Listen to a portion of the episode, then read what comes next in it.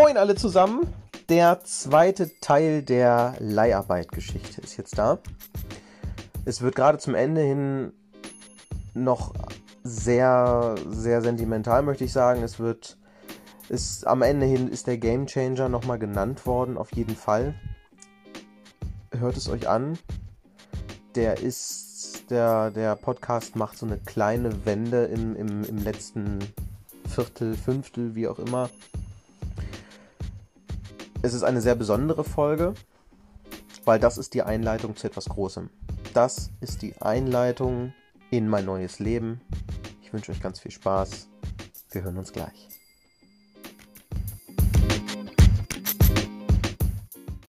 Moin und herzlich willkommen zu einer weiteren Story in meinem Storycast.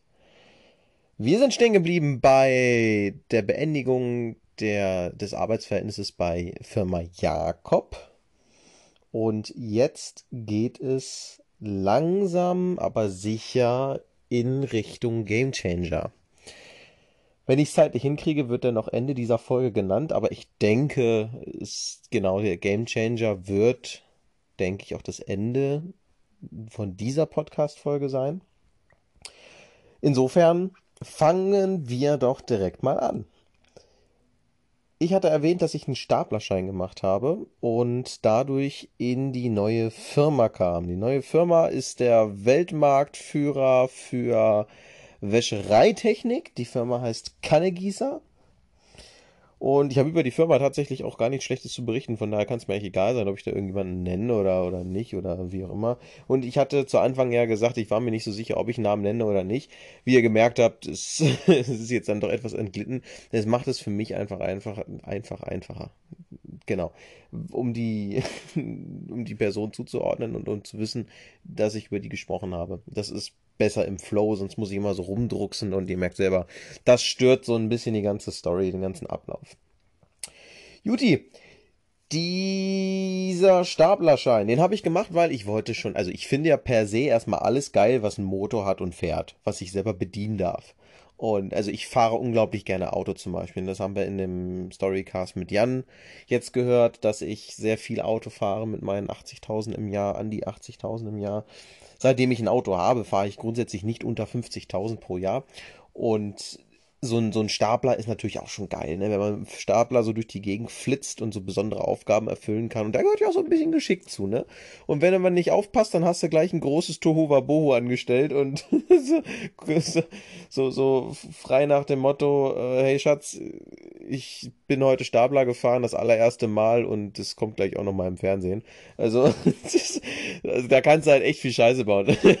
Ich bin zum Glück von größeren Schandtaten verschont geblieben, aber auch ich habe so meine kleinen Fehlerchen gemacht und es ist eigentlich nur zum Kopfschütteln, aber naja, es gehört dazu. Es sind alles Erfahrungswerte.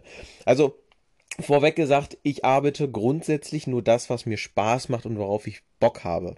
Das hatte ich am Anfang nicht erwähnt, ist aber ein ganz entscheidender Punkt. Ich habe auf Bundesfreiwilligendienst Bock gehabt mit den Flüchtlingen. Ich hatte mich erst bei meiner alten Grundschule beworben und dann hatte irgendwie das Kultusministerium heißt das Ding da für die Schulen, haben dann irgendwie gesagt, nee, wollen wir nicht in diesem Landkreis an dieser Schule. Und dann habe ich gesagt, okay, gut, dann gehört zum Flüchtling. Das hat mir zum Glück auch noch viel mehr Spaß gemacht. Und das auch mit dem Kommissionieren da in der Dauernachtschicht, ne? Da bin ich auch erstmal, da hat mich das Geld angetörnt, dass ich gesagt habe, da habe ich Bock drauf. Und Dauernachtschicht war eh ein Erlebnis und grundsätzlich ist alles ein Erlebnis für mich. Und als ich dann auf das Abstellgleis kam, das war auch für mich, da habe ich meine Herausforderung gesehen und habe gesagt, hier komm, Attacke, Alter, wenn du schon so scheiße bist, dann siehst du jetzt zu, dass du König wirst in dem Gebiet. Und dann habe ich ja, wie gesagt, die Rekorde da geknackt mit der Abfertigung. Also überall, wo ich bin, mache ich mir einen Spaß draus, suche mir ein Ziel, dass die Arbeit für mich interessanter wird und dann habe ich da auch Bock drauf. Ne? Und wie gesagt, Stapler hatte ich richtig Bock, demnach wäre das für mich auch kein richtiges Arbeiten gewesen. Und so bin ich dann eben auch nach Kannegießer gekommen. Ich muss jetzt nochmal kurz einen ganz kleinen Einschub machen, den habe ich bei der letzten Folge, schon habe ich mir vorgenommen, dass ich das sage und ich habe es mal wieder vergessen. Ich hatte in meiner, von der Schulzeit zum die Podcast-Folge genannt, von der Schulzeit ins Leben oder so, da habe ich Da habe ich erwähnt, dass das hat mich so getriggert, wer GTA gespielt hat, die Ballers sind die grün. Also ist jetzt ein total unwichtiger Fehler, aber die Ballers sind natürlich nicht die grün, die Grove Street ist die grüne. Und da kommt jetzt der innere Monk in mir durch, da kommt der Autist durch und das muss ich unbedingt klarstellen, sonst kriege ich echt zu viel. So, hätten wir das geklärt. Weiter geht's. Also, Staplerschein, Firma Kannegießer. Ich wurde von der Firma PD... Also kann ich auch grundsätzlich empfehlen, die waren immer fair zu mir. Man muss halt gucken, wen man als Ansprechpartner hat. Mit dem einen kommt man besser klar, mit dem anderen nicht. Die haben mich da ja auch nicht so wirklich ernst genommen, wegen Firma und Selbstständigkeit. Aber es, mein Gott, hat irgendwie funktioniert und die haben halt echt gute Partnerangebote gehabt. Muss ich halt nur durchsetzen. Und wie gesagt, durch Firma PD bin ich dann da nach Kannegießer gekommen und mein Ansprechpartner war Christian. Christian ist auch wie Marcel, also da habe ich echt ein gutes Händchen. Marcel, wie der Marcel, der Christian, der war auch junger Familienvater, hat eine super Position im Unternehmen gehabt, hat sie auch heute noch, meines Wissens nach, und einfach der coolste Chef, den man kennt. Er war, glaube ich, für die gesamte Halle zuständig. Wir hatten zwei große Hallen. Wir hatten Halle 1 und Halle 2. In Halle 2 war ich tätig und in Halle 1, das war das alte Kannegießer Werksgelände. Da ist jetzt gerade die gesamte Maschinerie drin. Also um das Metall zu drehen, also die Dreherei ist da drin und ich weiß gar nicht mehr, was da alles drin ist. Das ist zu lange her, dass ich das jetzt noch alles so im Kopf hatte. Aber in Halle 2 sind die ganzen neuen Maschinen drin und die Fertigung und die Teilelager und sowas, um das Ganze zusammenzusetzen und zu lackieren. Die Lackiererei ist da auch drin, aber die sind mittlerweile größer geworden. Die haben jetzt noch eine dritte Halle. Das ist alles passiert in der Zeit. Aber wie gesagt, Christian war halt zum Beispiel für diese Halle, für Halle 2 zuständig, wo ich drin war. Und Christian ist so der geilste, lockerste Chef gewesen, auch immer per Du auf jeden Fall, so wie Marcel, ne? Marcel war immer, Marcel war zwar für mich am Anfang Herr Winterberg, genau, aber später war es auch irgendwie Marcel, später wurde man so Brudi, was geht, Level und am Anfang, für mich sind das ja alles erstmal Respektspersonen. Also und Christian war immer Christian. Ich wusste am Anfang, glaube ich, auch schon gar nicht seinen Nachnamen. Also das hat sich dann so im Nachhinein herausgestellt, aber Christian war erstmal immer Christian. Und Christian ist halt eine coole Socke. Und Christian hat mir ganz lieb die Arbeit gezeigt und hat mich dann direkt zu dem ersten Ältesten da gepackt in dem Teil, wo wir gearbeitet haben. Und da war es halt so, da hatten wir jetzt nämlich die Frühschicht, Normalschicht und Spätschicht. Dafür gab es aber in dem Teil, das wir erledigt haben, keine Nachtschicht. So, und die Normalschicht, die war von 7 bis 16 Uhr, glaube ich, oder so, oder 15 Uhr. Dann konnte man gehen. Und wie gesagt, meine Frühschicht war dann von 5 Uhr bis 12.30 Uhr und die Spätschicht von 12.30 Uhr bis, keine Ahnung, 18, 19 Uhr, irgendwie so. Naja, und mich hatte dann der Volker empfangen. Volker war da der Älteste. Von Volker kannte ich, glaube ich, auch nie den Nachnamen. Ach doch, kenne ich. Krass, aber ist egal. Volker war der Älteste und Volker... Da hatte ich halt echt Glück, dass Volker ist so der Vorzeige-Opi gewesen. Also Volker hatte schon äußerlich ein recht hohes Alter und der hatte auch ständig Rückenprobleme, dass der ausgefallen ist. Also Volker hat sich leider richtig den Rücken da weggewichst in dieser Scheiße.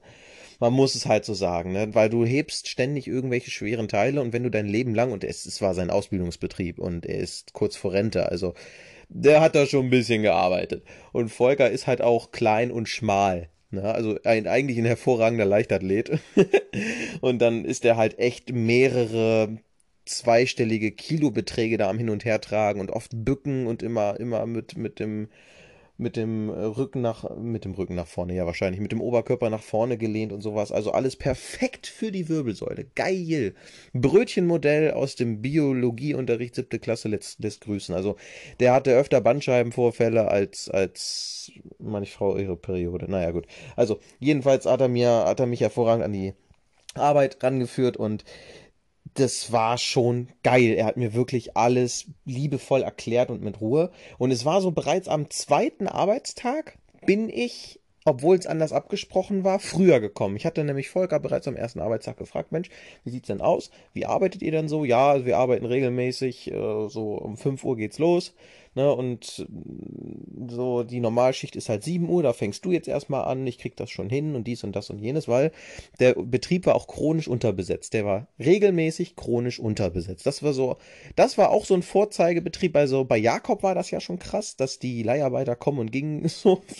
Also da habe ich teilweise nicht mal meine Unterhose aufgewechselt, wie da die Arbeiter unterwegs waren. Also Respekt, keine Ahnung, wo die ganzen Flachpfeifen her hatten. Und das war hier bei Kannegießer, war das nicht so hart, da haben die Leute länger durchgehalten, aber Kannegießer hat auch echt schlecht gekündigt, muss man sagen. Also die richtigen Flachpfeifen, die mussten schon selber auf die Idee kommen, dass die hier nicht reinpassen. Das war so da eine Sache, die habe ich nicht verstanden. Christian hat ungern rausgeschmissen. Das ist aber später noch ein größeres Thema. Naja, wie gesagt, Volker hat mich da über rangeführt und dann dachte ich mir so, egal, die Arbeit macht hier Spaß. Ich bin da jetzt nicht direkt hauptsächlich Stapler gefahren, sondern ich hatte eine Aufsitzameise. So, da kam jetzt gerade ein Anruf rein, da musste ich jetzt mal kurz was wegschneiden. Also, so viel zum Thema, ich schneide nicht, aber das konnte ich jetzt ja nun wirklich nicht wissen. Also, dann hatte ich mich dazu entschieden, dann Volker direkt am nächsten Tag wieder zu unterstützen. Dann bin ich halt direkt am Folgetag pünktlich um 5 Uhr vorne morgens aufgetaucht und er mit großen Augen, Tim, Mensch, Tim, was machst du denn schon hier? So, ja, ich will halt arbeiten, ne? Ich helfe dir. Ich sehe ja, wie wir chronisch unterbesetzt sind. Da will ich dir helfen. Du kriegst das doch da alles alleine gar nicht auf Kette. Entschuldigung, aber wenn du doch helfende Hände haben kannst, dann hab doch helfende Hände. Und da war der ja total, also das fand er ja klasse, ne? Und dann hat er das auch direkt im Büro mit Christian abgesprochen, dass ich da die helfende Hand bin und dass ich dann auch wieder die normalen Arbeitszeiten, Frühschicht und Spätschicht antreten kann. Das Ganze hat immer jede Woche gewechselt, eine Woche Frühschicht, eine Woche Spätschicht, im Regelfall. Und ja, man hatte halt sehr übersichtlich tatsächlich seinen Terminkalender, also seinen Arbeitsplan da gekriegt. Aber das war es dann halt auch, ne? Dann seltenst hat man sich da irgendwie mit den Schichten untereinander getauscht, dass man von der Frühschicht in derselben Woche in eine Spätschicht getauscht ist. Das gab es ab und an mal, aber wie gesagt, das war so eine Sache der chronischen Unterbesetzung. Dann ist man halt für den anderen eingesprungen. Alles in allem war das Arbeitsklima aber in Ordnung. Das war wirklich in Ordnung. Und man muss sich das so vorstellen, man war so der Staubsauger, man war so der Nono. Man hat so die Sachen, die die Abkanter zum Beispiel fertig hatten, die haben das dann immer hingestellt und meine Aufgabe und Volkers Aufgabe und dann gab es da noch ein paar, die waren halt in einer anderen Schicht. Wir waren also wenn es gut lief, waren wir immer drei Ameisen, die da durch die Gegend geflitzt sind, Aufsitzameisen, das sind so Aufsitz, ich glaube, da war ich stehen geblieben, glaube ich, eben vom Anruf. Also das waren so Aufsitzameisen. Mit Stapler, also mit, ja klar, also mit Staplerfunktion. Die konnten dann, was waren das, 3,5 oder 4,5 Meter konnten die hochgehen. Und wir haben es Querameise genannt. Also wir haben dann halt seitlich auf dem Ding drauf gesessen und sind dann wie so ein seitlicher Stapler, wie so ein, ich weiß gar nicht, wie die Stapler so richtig heißen, die, womit man quer durch die Gegend düst. Aber viele wissen jetzt, glaube ich, welches Bild ich meine. So, und mit diesen Staplerameisen, mit diesen Querameisen sind wir dann eben die ganzen Sachen weggefahren. Wir haben das ins Regal einsortiert. Wir haben regelmäßig, wie heißt das, wenn man die ganzen Regale, die Bestände prüft? Mensch, da bin ich raus. Wenn man einmal im Jahr oder zweimal im Jahr muss man halt die Bestände prüfen. Das hat man in jedem Einzelhandel, nur mir fällt es gerade nicht ein. Mir liegt es gerade auf der Zunge. Kann mal einer gucken? Bah. Oh, ich könnte kotzen. Egal. Da haben wir eben die Sachen eingelagert. Wir waren für die Zahlen zuständig. Wir waren dafür zuständig, dass alles läuft. Wir waren dafür zuständig, dass die Schweißer nicht leer ausgehen. Wir mussten halt auch die Schweißaufträge, die wir regelmäßig bekommen haben, zeitnah zusammensuchen und den Schweißern so hinstellen, dass die Arbeit haben, weil die Schweißer wurden nach Stunden bezahlt. Und wenn wir nicht gespurtet haben, dann hatten die Schweißer keine Aufträge und konnten wegen uns kein Geld verdienen. Somit hatte die Abfertigung am Ende aber auch kein Geld und konnte auch keine Aufträge, konnten die Maschinen nicht zusammenschrauben und dann konnten die nicht lackiert werden oder beziehungsweise konnten erst nicht lackiert werden, dann nichts zusammengeschraubt werden und dann musste der Kunde warten. Also wir hatten tatsächlich mit die wichtigste Aufgabe in dem ganzen Unternehmen. Wir mussten das Ding am Laufen halten und zwar kontinuierlich nonstop. Und man hat es gemerkt, wenn wir Scheiße gebaut haben und rumgeschlammt haben. So, und wenn wir dann zu viel Zeit damit verplempert haben, die Schweißer zu beliefern, dann hat entweder der Folgeschweißer keinen Auftrag rechtzeitig gekriegt oder aber die Regale sind leer geblieben. Oder. Also das war eine Mordsaufgabe und wenn das noch nicht genug war, Das Ganze hieß KWK. Da kam dann ein LKW. KWK steht für Kannegießer Werke Kalletal. Also das war das zweite Werk von Kannegießer, das ist dann eben im Kalletal gewesen, haben wir jetzt gedacht. Und da kam dann immer ein LKW mit Versorgungsladungen. Also entweder wurden die dann da gemalert, die Sachen, lackiert die Sachen, oder es wurden bestimmte andere Sachen geliefert, die bei uns nicht hergestellt wurden, oder die wurden einfach nur von A nach B transportiert, weil sie bei uns abgeliefert werden, um einen Sammelauftrag zusammenzustellen. Also ne, das sind alle so Dinge, die wurden da gemacht und dafür waren wir zuständig. So, und jetzt muss man mal überlegen, wir sind ja eigentlich zu dritt. Das heißt, zwei haben sich um die Schweißer gekümmert und um die Regale einzuordnen, und einer war immer bei KWK. Ja, wehe, da war man jetzt unterbesetzt, dann wurde es lustig. Und das war dann halt auch unsere Aufgabe. So, KWK hat mal ganz entspannt 1 bis 2 Stunden in Auftrag genommen. Und also das war immer am Limit. Und da habe ich mich so wohl gefühlt, weil am besten funktioniere ich unter Stress. Wenn ich Druck habe, wenn ich Stress habe, das macht richtig Spaß, dann fühle ich mich wichtig, dann fühle ich mich gebraucht, und unser Job war ohnehin schon sehr wichtig, aber man weiß ja, wie das ist, man gewöhnt sich dran und dann sagt man sich so, okay, hier, pass auf, ich will eine Steigerung haben, also ich wollte zumindest immer mehr. Ich wollte immer mehr, immer wichtiger werden, mich hocharbeiten, und da war dieses KWK halt perfekt für. Und dann war tatsächlich, das war das Krasseste, Volker ist mal wieder ausgefallen wegen Rücken, der andere war krank, beziehungsweise der andere musste sogar ab und zu in der anderen Schicht aushelfen, weil da waren wir auch immer chronisch unterbesetzt, und dann musste ich alleine die ganze Halle machen, plus da kam dann gerade ein neuer dazu, der Florian. Und Florian musste ich dann noch einarbeiten, und das war ein Tucken zu viel. Ich hab's 2 Tage hingekriegt, die ganze Bude alleine am Laufen zu haben.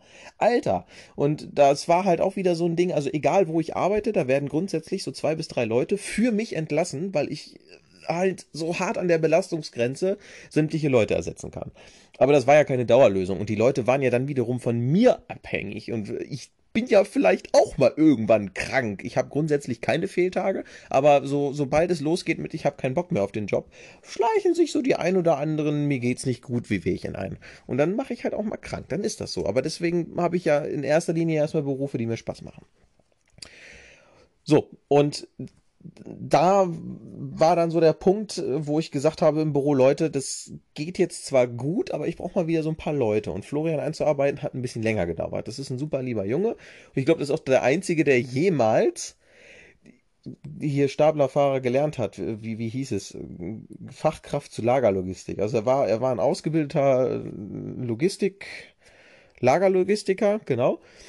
Aber er hatte trotzdem mit am längsten gebraucht, und es war, ja, nach und nach war es so, und ist dann, glaube ich, auch irgendwann rausgeflogen, glaube ich, aber das war nach meiner Zeit, also nachdem ich weg war, ist er dann auch irgendwann rausgeflogen. Aber so, das war halt schon anstrengend, wir brauchten halt unbedingt Leute, und die ganzen Flachpfeifen, die von den Leihbuden da reinkamen, das war 0815 Klischee Leiharbeiter, die wir bekommen haben. So richtige Leute, die du von irgendeiner Straße gekratzt hast, oder irgendwelche Leute, wo du genau weißt, okay, kein Wunder, dass du in der Leiharbeit bist. Alter, dich will ja echt keiner haben. Und dann arbeiten die auch nicht vernünftig. Also das war... Hab ich nicht verstanden. Dann hatten wir, dem es am schlechtesten ging, der hat sich am meisten bemüht. Wir hatten halt einen, so einen ehemaligen Handwerker oder was der war, der hatte extreme Knieschmerzen. Das war so gegen Ende hin, wo ich da gearbeitet habe. Der wurde, denkst du, der hat das größte Handicap von allen, der hat am meisten reingeklotzt. Und dann lief es auch endlich irgendwann. Aber, also das war eine krasse Zeit. Da hast du echt gemerkt, was es heißt. Ein wichtiger Bestandteil, ein wichtiges, unersetzbares Zahnrad in einem laufenden Unternehmen zu sein. Gut, dann hat Volker sich, wie gesagt, mehrmals für mich eingesetzt. Volker hat gesehen, wie tüchtig ich bin, dass ich hier den ganzen Laden am Laufen lasse. Ich wusste bei weitem noch nicht alles, aber ich habe mir ziemlich schnell alles beigebracht.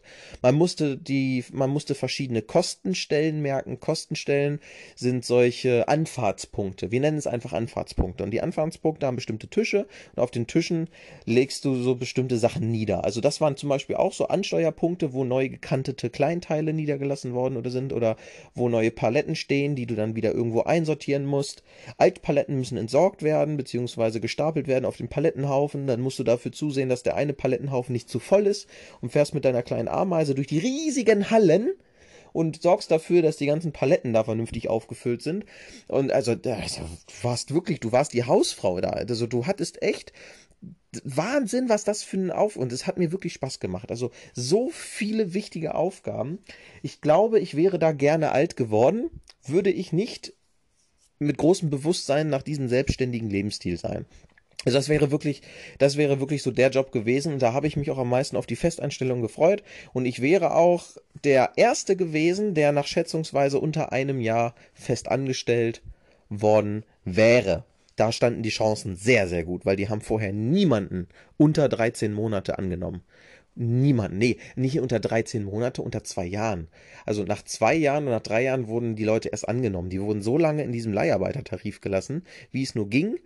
Und dann gab's das neue Gesetz vor 3, 4 Jahren oder so, dass man eben Leiharbeiter nur noch 13 Monate behalten darf, und dann muss entschieden werden, kündigen oder übernehmen. Und dann hat's halt erst Klick gemacht. Und selbst Kannegießer hatte, glaube ich, mit der IG Metall sondertarifliche Bedingungen ausgehandelt, dass man, oder war das nicht auch TBZ oder so, oder Tarifbezahlung? Ich weiß es nicht. Also auf jeden Fall hatten die das irgendwie nochmal extra ausgehandelt, dass die wieder Sonderrechte haben, deswegen waren diese 13 Monate Regelung für die nicht gültig, und ganz komische Sache. Aber die haben fair bezahlt, es war ein sehr gutes Arbeitsklima, die Leute waren alle cool.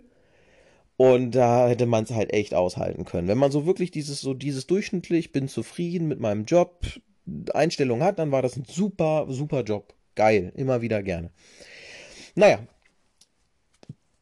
die Zeiten hatten sich dann irgendwann ein bisschen geändert. Ich hatte nochmal richtig Stress mit einem, der hat da gearbeitet, mit Andrei. Das war so ein Russe, der hat grundsätzlich nie gearbeitet. Der hat sich immer irgendwo versteckt, der war so Mitte, Ende 30. Und er hat sich immer irgendwo versteckt, hat immer telefoniert, hat immer mit dem Handy rumgedaddelt, wie auch immer er das gemacht hat. Ich hatte da grundsätzlich nie Empfang. Und ich hatte da wirklich grundsätzlich nie Empfang. Ich habe keine Ahnung, wie er da telefoniert hat.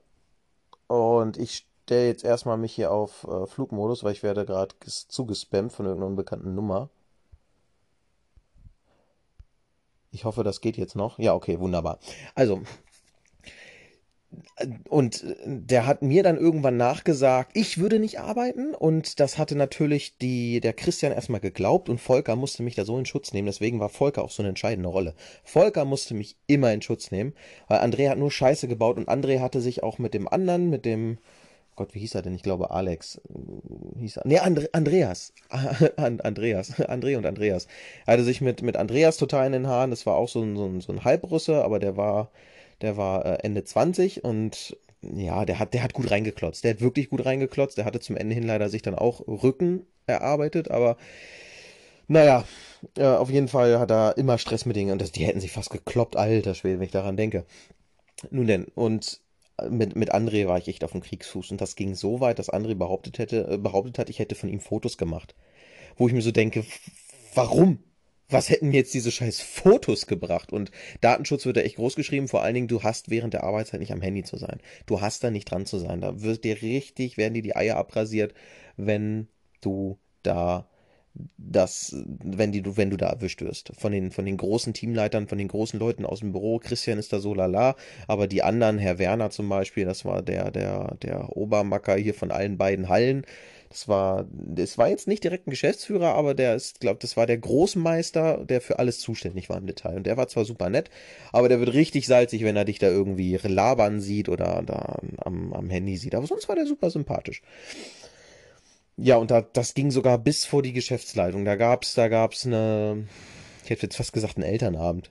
Was ist denn das? Hier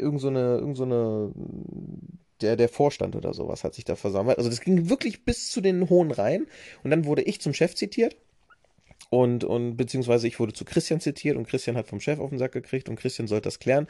Und dann hat Christian mir tief in die Augen geguckt und hat gesagt, Tim, ist das wahr? Hast du von den Fotos gemacht? Ich so, nein, Christian, habe ich nicht gemacht. Und Volker hat auch seine Hand für mich ins Feuer gelegt, dass ich da keine Fotos von dem Andrei gemacht habe. Also ich war da so haarscharf davor, gekündigt zu werden.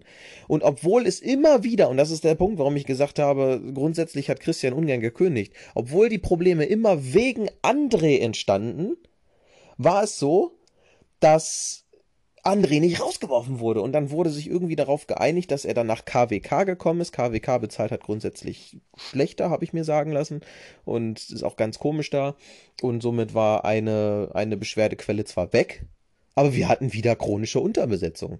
Dann gab es noch Vladi. Vladi war natürlich, wer hätte es gedacht, auch ein Russe, aber Vladi war alteingesessen. Der war mit Volker zusammen der einzige Angestellte, der Festangestellte da, und Vladi war halt grundsätzlich immer in der Spätschicht und Volker war immer in der Frühschicht und die beiden hatten halt so das Sagen und ja, die haben halt aufgepasst. So, und Vladi, Volker und ich waren so die einzigen mit Andreas zusammen, die da richtig reingeklotzt haben, aber naja, das war's dann halt auch. Da haben ja immer noch ein paar Leute gefehlt. Ja, das war alles nicht einfach. Naja, und Ende vom Lied war dann, jetzt müssen wir kurz einen Zwischenschub machen. Ich war mal irgendwann, habe ich den Kontakt zu dem Bruder meiner einen Ex-Freundin gehabt. Zum Dennis. Und Dennis muss man sich so vorstellen, der ist eine Flachpfeife. Also Dennis ist so einer, also würde der alles nur so zur Hälfte so umsetzen, wie er es dir verkauft hat, ne? Das wäre der neue Elon Musk. Dennis hatte echt Talent, dich von Dingen zu überzeugen. Das ist der Wahnsinn. Der konnte echt gut reden und du hast das auch geglaubt. Und egal, wie sehr er vor dem Nichts stand, er hat es ja immer so verpackt, dass es Sinn macht, du hast es ihm geglaubt. Und ja, irgendwann kam man halt dahinter und die fehlenden Resultate haben es dann halt gezeigt. Aber auch das hat er wieder schön geredet, aber Dennis hat überall verbrannte Erde hinterlassen, wo er da war. Und am Ende hatte man einen riesigen Freundeskreis, weil man Dennis gekannt hatte und wir uns alle einig waren, Dennis war eine Flachpfeife, aber die Leute, die Dennis kannten, waren wiederum alle gut. So, ganz komische Geschichte. Und so ist es passiert. Ich habe mal dann irgendwann auf Facebook was gepostet, hier von wegen irgendwie, ich suche eine Mastermind oder so, wegen meiner Firma, um sich dann wegen Webseitenentwicklung weiter auszutauschen und das Thema weiter nach vorn zu bringen. Und dann hatte mir irgendwann ein Lukas geschrieben auf Facebook. Und Lukas kannte wohl Dennis auch mal irgendwie über Längen und Breiten und wie auch immer. Und das war halt wieder genau das Gleiche. So, ey, cool, du kennst Dennis, hast mit dem was zu tun? Nee, ist voll der Laberkopf, aber du bist anscheinend sympathisch. Ja, cool, wollte ich auch sagen. Und so haben wir uns dann mal getroffen. Dann hat er mich eingeladen, hat gesagt, pass mal auf hier, wir sind alle ungefähr in einem Alter, also wir waren alle so um die Anfang bis Mitte 20 und wir haben alle irgendwo einen eigenen Laden, eine eigene Firma und sind Geschäftsführer und unser Webdesigner ist gerade abgesprungen und da habe ich deinen Facebook-Post gesehen über Freunde von Freunden und wie sieht's aus, hast du mal Bock vorbeizukommen? Dann bin ich nach Nienburg zu ihm gefahren, habe ihn besucht und dann meinte er so, hey cool, du passt hier cool rein und so, pass mal auf, ich habe Folgendes vor, wir haben hier Ende des Monats haben wir eine Veranstaltung in Hamburg, das ist Dirk Kreuter, wie sieht's denn aus, willst du da mitkommen? Und ich dachte mir so, Dirk Kreuter, hast du den Namen schon mal gehört, das war doch hier der von Gedankentanken, der war da doch mal, und ich habe die ganze Zeit gedacht, wir fahren nach Gedankentanken, weil mir hat das Thema überhaupt nichts gesagt, Persönlichkeitsentwicklung, was ist das, Dirk Kreuter, nie gehört. So, weiß ich nicht, was sollte ich mit dem Namen anfangen? Und dann haben wir uns die Kosten geteilt, das war super süß von ihm und Lukas, auch wenn du das hörst, auch wenn wir keinen Kontakt mehr miteinander haben, also ich bin dir da nach wie vor hochgradig dankbar, weil du hast mein Leben verändert. Jo, und dann sind wir halt, dann war halt dieses ominöse Wochenende da bei diesem Dirk Kreuter in Hamburg, bei der Vertriebsoffensive, so heißt der Spaß, den er übers Wochenende macht. Und das ist ja eine Massenveranstaltung. Also da sind auf ganz entspannt, das war die zweitgrößte. Das waren 4.500 Leute waren da in dieser Halle. 4.500 Leute und die Weltmeisteroffensive war das einzige, was noch größer war ein Jahr vorher. Da waren irgendwie 7.000 oder 8.000 Leute, ich bin mir nicht ganz sicher, aber also 4.500 Leute waren da. Und bei Dirk Kreuter war es so, dass die Veranstaltung geht ja Freitag, Samstag, Sonntag oder Samstag, Sonntag? Ich weiß es gar nicht mehr. Ich glaube Samstag, Sonntag. Und es ist so, er holt jeden Tag eine Person auf die Bühne um ihn dann, um diese Person dann selber auf der Bühne mit dem Thema zu coachen, das gerade behandelt wird. Und so kam es dann, dass alle Leute sich natürlich so gemeldet haben bei dem Thema, wo er die Leute auf die Bühne holen wollte oder wo er angeboten hat, eine Person auf die Bühne zu holen. Das sind dann so Sachen wie Verkaufstechniken oder sowas, ne, wo er dann das Fallbeispiel eben vor diesen ganzen Leuten macht. Zugegeben, muss man für gemacht sein. Wenn man jetzt, also wenn man jetzt Angst davor hat, vor einer größeren Menge Leuten zu sprechen, gibt da so ein paar Spezialfälle, die zum Beispiel Referate in der Schule nicht halten konnten, wenn sie, weil sie vor der Klasse eben frei sprechen mussten. Dann ist das auf der Bühne vor 4.500 Leuten nicht der richtige Platz für dich. Oder anders gesagt, für mich absolut geil, Alter. Sofort. Wie die Feuerwehr. Das ist wie wenn die Freundin schreibt, ich habe jetzt sturmfrei, meine Eltern sind weg. Also da wollte ich hin. Sofort. Naja, und dann hat sich das dann so geäußert, dass sämtliche Leute haben sich gemeldet und natürlich kannst du da keinen nehmen, der sich einfach nur meldet, ne? Und letztendlich war ja irgendwie Quintessenz hinter dieser ganzen Verkaufsveranstaltung auffallen, ne? Weil nur wenn du dich vermarktest oder du vermarktest dich, indem du auffällst und wenn sich alle melden, dann nimmst du halt den, der auf dem Stuhl steht. Weil dann meldet er sich größer als alle anderen und der hat halt einen Weg gefunden, wie er auffällt. Aus dem Think out of the box, ne? Und eben einen anderen Rahmen gesetzt hat. Und so kam der halt am Samstag auf die Bühne. So, und man muss sich vorstellen, wir hatten halt eine riesige Halle und wir hatten an den Seiten hatten wir Ränge, hinten hatten wir auch Ränge und in der Mitte von der Bühne, in der Mitte von der Halle war halt ebenerdig und ganz viele Stuhlreihen aufgestellt, weil, naja, da ist halt normalerweise, Sport oder sowas, war glaube ich eine Sporthalle. Das heißt, so in der Mitte von der Halle, Stühle, feste Ränge, hätte gar keinen Sinn gemacht. Also könnt ihr euch vorstellen wie ein kleines Stadion, ne? Ist nur halt als Halle. Und ich war halt unmittelbar vor der Bühne, wenn man vor der Bühne steht, unmittelbar vorne links. Und dann gab's die VIP-Reihen, das waren die ersten zwei Reihen, linke und rechte Seite, unmittelbar vor der Bühne aufgebaut, auf dem Boden aufgebaut, nicht auf den Rängen. Und dann nach hinten hin gab's halt noch die ganzen anderen Tickets, die da vermarktet wurden und andere Besucher. Naja, und Samstag kam dann halt schon der Typ, der Georg, der wird wahrscheinlich meinen Podcast nicht hören, aber Georg, zu dem habe ich im Nachhinein auch guten Kontakt gehabt. Georg kam dann auf die Bühne und Georg wurde dann gecoacht, den kannte ich aber vorher nicht, ne? Der Kontakt hat sich hinterher erst ergeben, liebe Grüße Georg. Und am Sonntag war es halt so, also Dirk Kreuter, muss man dazu sagen, der hat die ganze Zeit über so Sachen gesagt, wie du musst halt auffallen, du brauchst aber auch starke Nerven. Und wie beweist du als Verkäufer, dass du starke Nerven hast? Da hat er so zwei Fallbeispiele. Das eine Fallbeispiel heißt, du machst halt den Seestern in einem Starbucks-Café zur Hauptgeschäftszeit. Was heißt das? Du legst dich mit dem Gesicht auf den Boden, streckst alle Viere von dir, hoffst einfach mal, dass keiner einen Arzt ruft und horchst, was die Leute über dich sagen und denken. Ne, da brauchst du halt schon echt Eier, das zur Hauptgeschäftszeit machen, wenn ganz viele Leute dich dabei sehen, weil das ist ja unglaublich peinlich. Ne? Also abgesehen von den Leuten, die sich dann vielleicht sogar wirklich Sorgen um dich machen. Und die zweite Möglichkeit ist, die fand ich persönlich total dämlich, ist, du fährst zu McDonald's in Drive-In und bestellst knallhart so lange Sushi, bis der Geschäftsführer kommt und sagst, hier, pass mal auf, ich habe hier letzte Woche auch Sushi gekriegt, warum kriege ich jetzt kein Sushi? Das haben Leute wirklich gemacht, haben das ins Internet hochgeladen, ich musste sagen, das war so eine Zeitverschwendung, da taten mir die Leute einfach leid. Naja, warum erzähle ich das jetzt? Es war so, am Sonntag war die letzte Möglichkeit, auf diese scheiß Bühne zu kommen. Und es hatten sich wieder einige Leute gemeldet und wenn sich Leute melden, dann nimmt Dirk grundsätzlich 3 Leute dran. Diese 3 Leute haben dann die Möglichkeit zu pitchen, also sich selber zu vermarkten und zu sagen, warum die jetzt so geil sind, dass die auf die Bühne sollen. Die sagen halt, wer sie sind, was sie machen, was das Ziel ist und warum sie es jetzt nötig haben, da hochzukommen. Und dann entscheidet das gesamte Publikum, je nachdem wie laut der Applaus ist, ob die da draufkommen auf die Bühne oder nicht. So, das hat ja am Samstag schon sehr gut funktioniert. Dann ist der Erste hat sich eben gemeldet, der Zweite hat sich gemeldet und auf den Stuhl gestellt und der Dritte hat sich gemeldet und hat dann auf dem Stuhl getanzt. So, und am Sonntag war das so, da haben sich natürlich sofort alle auf den Stuhl gestellt und getanzt und gerufen und gepfiffen und gejubelt. Und das Problem war, Dirk hatte weiter vorne in den Stuhlreihen angefangen, am Hauptgang, sprich nicht an den Rängen. Und wir erinnern uns, ich sitze an den Rängen, auf dem einen Rang.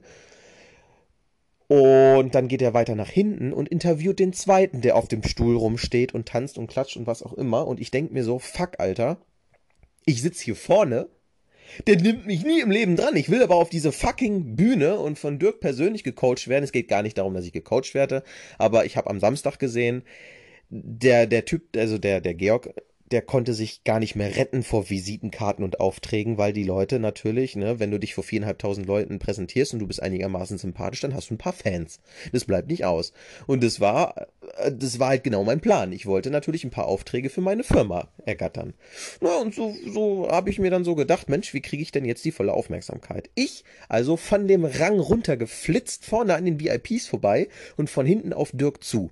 Jetzt muss man wissen, dass Dirk grundsätzlich mit einem Personenschützer durch die Gegend läuft, auch während der Show.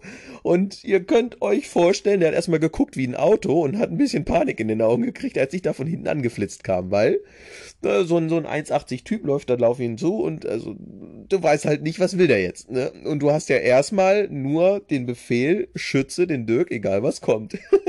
Gott sei Dank hatte ich keinen langen schwarzen Bart und eine Turbe auf. Naja, und dann bin ich da halt lang und dann musste ich seitlich ausweichen, so halb im Hohlkreuz und im Seitensprung bin ich diesem Security ausgewichen und habe mich vor Dirk wie ein Seestern auf den Boden gelegt. Dann war erstmal Ruhe. Und dann hat langsam das Tuscheln angefangen, dann wurde da immer mehr ein Raunen draus und dann hat der ganze Saal applaudiert und mich gefeiert. Und Dirk hat man nur sagen hören, nee, lass den mal liegen. Später habe ich erfahren, aus allen Himmelsrichtungen sind Securities aufgetaucht und die wollten mich da wohl irgendwie vom Boden runterziehen. Aber dann kam Dirk irgendwann unmittelbar vor mich hin und hat gesagt, hier, pass mal auf, willst du da jetzt liegen bleiben oder willst du dich auch vorstellen? Und ich sag euch, wie es ist, mir ging echt die Pumpe. Mir ging richtig die Pumpe, weil ihr müsst euch halt vorstellen, ich wurde halt die gesamte Schulzeit über gemobbt. Ich wurde in den Betrieben, also abgesehen von Kannegießer da nicht, aber ich wurde in dem Betrieb, wo ich halt vorher gearbeitet habe, in Jakob hatte ich auch eine schwere Zeit. Und ich habe mich gerade richtig zum Affen gemacht. Nur die Leute fanden das gerade alle geil, weil die alle andersdenkend sind.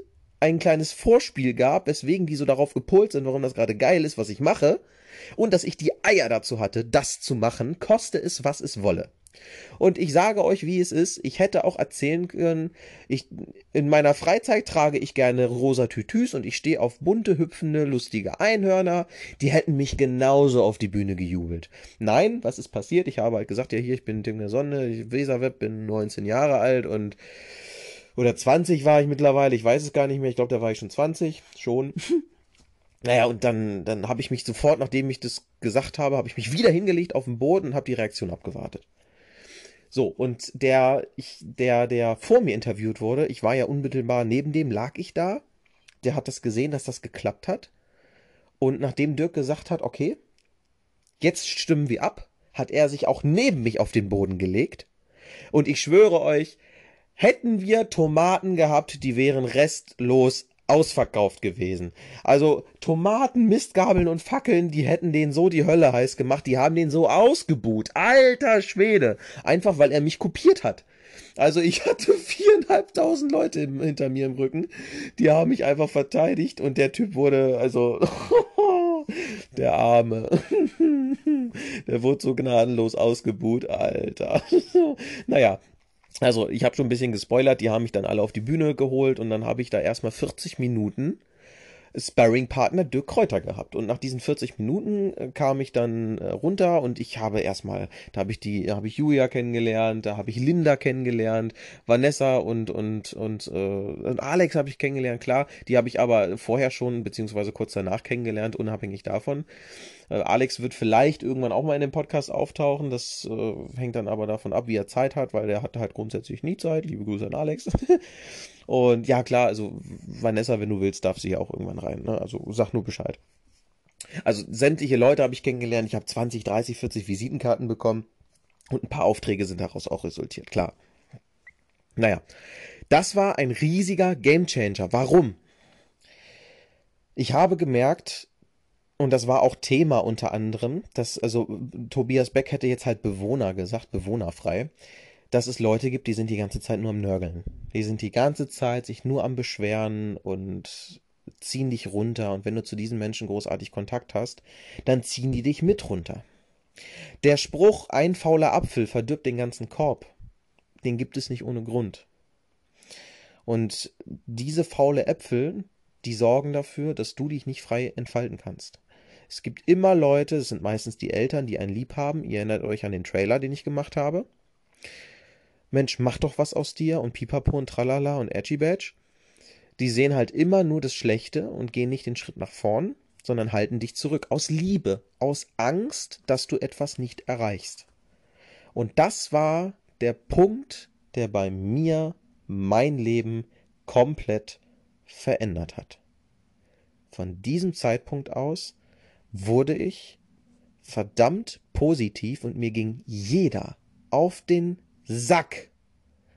Das kann man sich nicht vorstellen, der irgendwie in irgendeiner Art und Weise ständig am Rumnörgeln und Rumheulen war. Wir erinnern uns, das Event ist Samstag, Sonntag gewesen. Ich bin Montag zur Arbeit gegangen, war sofort im Büro und habe gesagt, Christian, es ist was Krasses passiert am Wochenende. Ich brauche jetzt sofort 2 Wochen Urlaub, sonst kriege ich das hier nicht hin. Ich habe riesige Anfragen. Ich habe dir gesagt, ich habe eine Selbstständigkeit, ich habe eine Firma. Ich habe riesige Anfragen. Ich muss erstmal auf mein Leben klarkommen. Ich muss hier neu sortieren. Christian hat mich angeguckt und meinte, hey Tim, das geht nicht. Also mindestens 4 Tage vorher musst du den Urlaub einreichen für sowas. Und du weißt, wir sind chronisch unterbesetzt. Das wird jetzt nichts. Okay, Christian, pass auf, dann gib mir nur morgen frei. Nur den Dienstag. Der guckt in die Pläne und sagt, ja, okay, morgen kriegen wir irgendwie hin. Irgendwie kriegen wir morgen hin. Dann habe ich Dienstag frei bekommen. Ich habe Dienstag eine Menge tolle Telefonate geführt. Ich habe Dienstag sämtliche Aufträge abgewickelt und habe gesehen, okay, wir haben jetzt September. Also, wenn ich mich ganz blöd anstelle, dann reicht das Geld bis Februar. Und bis dahin werde ich es ja wohl irgendwie hinkriegen, neue Kundenaufträge zusammenzukriegen, weil das hier verändert gerade mein Leben. Und auch wenn ich kurz davor bin, angestellt zu werden bei Kannegießer, ich bin wirklich unmittelbar kurz davor, Volker hatte schon ein paar Andeutungen gemacht, dann werde ich nie den Arsch in der Hose haben und bei Kannegießer kündigen, weil ich ja was Sicheres in der Hand habe, weil ich ja regelmäßig Gehalt kriege, weil ich ja dann nicht so leicht zu kündigen bin. Und dann bin ich am Mittwoch, ich hatte Spätschicht, ich wäre also um 12.30 Uhr erst auf der Matte gestanden, bin ich am Mittwoch morgens um 6 mit Schlips und Kragen in das Büro von Kannegießer. Christian hat mich schon angeguckt und meinte, oh, was ist denn jetzt los? Was macht der denn hier? Und vor allen Dingen, Tim, wie siehst du eigentlich aus? Was hast du denn da an? So nach dem Motto, du gehörst doch gar nicht ins Büro und schon gar nicht in den Vorstand. Und dann habe ich ihm gesagt, du Christian, ich habe dir gesagt, es ist was Krasses passiert. Und während ich ihm das sage, hole ich meinen Schlüsselbund raus, hole meine Stempeluhr raus, hole meine Karte raus und rede weiter. Ich krieg das so nicht hin. Ich muss hier weg. Es geht nicht. Ich kündige jetzt hier und sofort bei dir. Ich bin raus. Ich habe noch 2 Wochen Resturlaub. Oder 3. Ich hatte 3 Wochen Resturlaub, weil ich habe ja nie Urlaub benutzt. Ich hatte meine vollen 3 Wochen Resturlaub. Und noch ein paar Überstunden, klar. Ich habe ja gerne gearbeitet. Ich muss hier einfach weg und ich werde jetzt auch gleich zur Zeitarbeitsfirma gehen und werde sagen, das war's. Die werden mich zwar hassen, du wirst es auch nicht cool finden, aber ich muss hier raus. Es muss jetzt passieren. Sonst drehe ich hier durch. Und ich musste mir echt die Tränen verkneifen. Also ich hatte schon Pipi in den Augen und es war ein unglaublich sentimentaler Moment für mich. Eine Riesenstütze in dem gesamten Unterfangen war Eduard.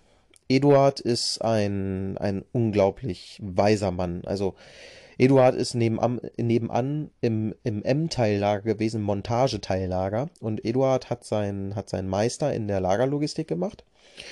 Und Eduard ist unglaublich weitsichtig. Ein, wie gesagt, sehr weiser Mann und wir haben uns öfter mal unterhalten und Eduard hatte auch ein bisschen was gegen Volker, weil Volker war am Anfang zwar cool, aber Volker hat mich immer so behandelt wie der kleine Blöde. Volker hat grundsätzlich Misstrauen gehabt und Volker ist halt Volker, der hatte immer was zu meckern. Egal wie man es gemacht hat, Volker konnte man es nicht recht machen. Und Eduard hat mich dann immer besänftigt und hat mir Mut eingesprochen und hat halt auch zu mir gesagt, Tim, Alter, was suchst du hier eigentlich? Was willst du hier? Das ist nicht deine Welt. Du bist zu so viel Größerem bestimmt, aber doch nicht als Lagerlogistiker, doch nicht als Staplerfahrer. Ich durfte dann später auch größere Stapler fahren und hatte andere Verantwortungsbereiche mit dazu, aber das war natürlich nicht das Gelbe vom Ei, ne? Und dann meinte Eduard irgendwann zu mir, Tim, sieh zu, dass du hier rauskommst. Und Eduard war auch der Erste, dem ich gesagt habe, ich werde hier kündigen. Und als ich dann gegangen bin, ein paar Tage später hatte ich mit Eduard dann noch über WhatsApp geschrieben. Und Eduard meinte zu mir, Alter, Tim, du bist eine Kanone, Alter. Wenn meine Kinder mal in deinem Alter sind, dann hoffe ich, dass sie so sind wie du. Weißt du, alle versuchen hier mit Ach und Krach in diesem Unternehmen zu bleiben, geschweige denn irgendwie reinzukommen. Und was machst du? Du gehst einfach. Du bist seit Tagen das Gesprächsthema Nummer 1 in diesem Unternehmen und Christian kommt gar nicht hinterher mit seinen Kräften, weil du weißt ja, wie die Leute vor dir und nach dir waren und während du da warst, die haben es halt alle nicht drauf. Und das war halt so ein Satz, der ging runter wie Öl. Das war so geil, da habe ich mich so viel feiern lassen. Das war eine mega geile Erfahrung. Und das war so Kategorie, wie Marcel mir dann 1-2 Jahre später über Instagram geschrieben hat, wie ich es im letzten Teil sagte. Weißt du, wir sammeln hier noch unsere blöden Rohre und er macht sich da ein schönes Leben. Und das war wieder was. Also Eduard, wenn du das hörst, ich bin ja so dankbar, dass ich dich kennenlernen durfte, dass wir uns zu meinen Anfängen in der Glasfaser nochmal gesehen haben. Dass du so ein bisschen meinen Werdegang miterlebst und ich freue mich schon darauf, wenn wir uns irgendwann wiedersehen. Also jeder müsste eigentlich so einen Eduard an seiner Seite haben. Unglaublich toller Mann. Ein Grund, warum ich sofort gekündigt habe, war an dem Montag, wo ich wieder da war, habe ich gemerkt, dass alle Leute um mich herum so am Mosern und am Meckern waren. Die Schweißer, die alteingesessenen Schweißer, die sogar noch die alten Verträge haben, die am meisten Geld verdienen. Die haben nur rumgemeckert. Die, ist schon wieder Montag und zu wenig Geld und zu wenig Urlaub. Das sind die von allen hier am meisten Geld verdient hatten. Und egal was war, die hatten immer was zu meckern und zu mosern. Das wurde mir an diesem Montag klar. Und ohne die Veranstaltung von Dirk Kreuter, ohne den Lukas und ohne den Dennis wäre ich da nie gelandet, wo ich heute bin. Und natürlich auch nicht ohne Eduard. Also, vielen Dank an alle aufgelisteten Leute, auch wenn ich zu den einen oder anderen weniger Kontakt habe und wenn ich auch über manche ein bisschen schlechter geredet habe, ist halt so, ne? So, ist, vielleicht kann man sich da ja auch ein bisschen an die eigene Nase packen und sich zugestehen, dass man vielleicht in der Vergangenheit nicht die besten Aktionen gebracht hat. Für mich gibt es grundsätzlich immer einen Neustart und wenn sich die Leute entwickeln oder sich bei mir melden und sagen, hey, ja, war scheiße oder hey, ich habe mich gebessert, dann immer wieder gerne, aber grundsätzlich bin ich den Leuten für viele Dinge dankbar und das wollte ich mit euch teilen, das wollte ich mit dir teilen, wenn du bei dir im Betrieb sitzt und denkst, ey, was mache ich hier eigentlich für eine Scheiße, dann melde dich mal bei mir und auch da finden wir eine Lösung. So. Das war mal wieder das Wort zum Sonntag so ungefähr. Vielen Dank für die Geduld, dass ihr so viel zuhört und ich mache jetzt den Flugmodus wieder raus, dass der Podcast speichert. Ich wünsche euch was. Voll Rio.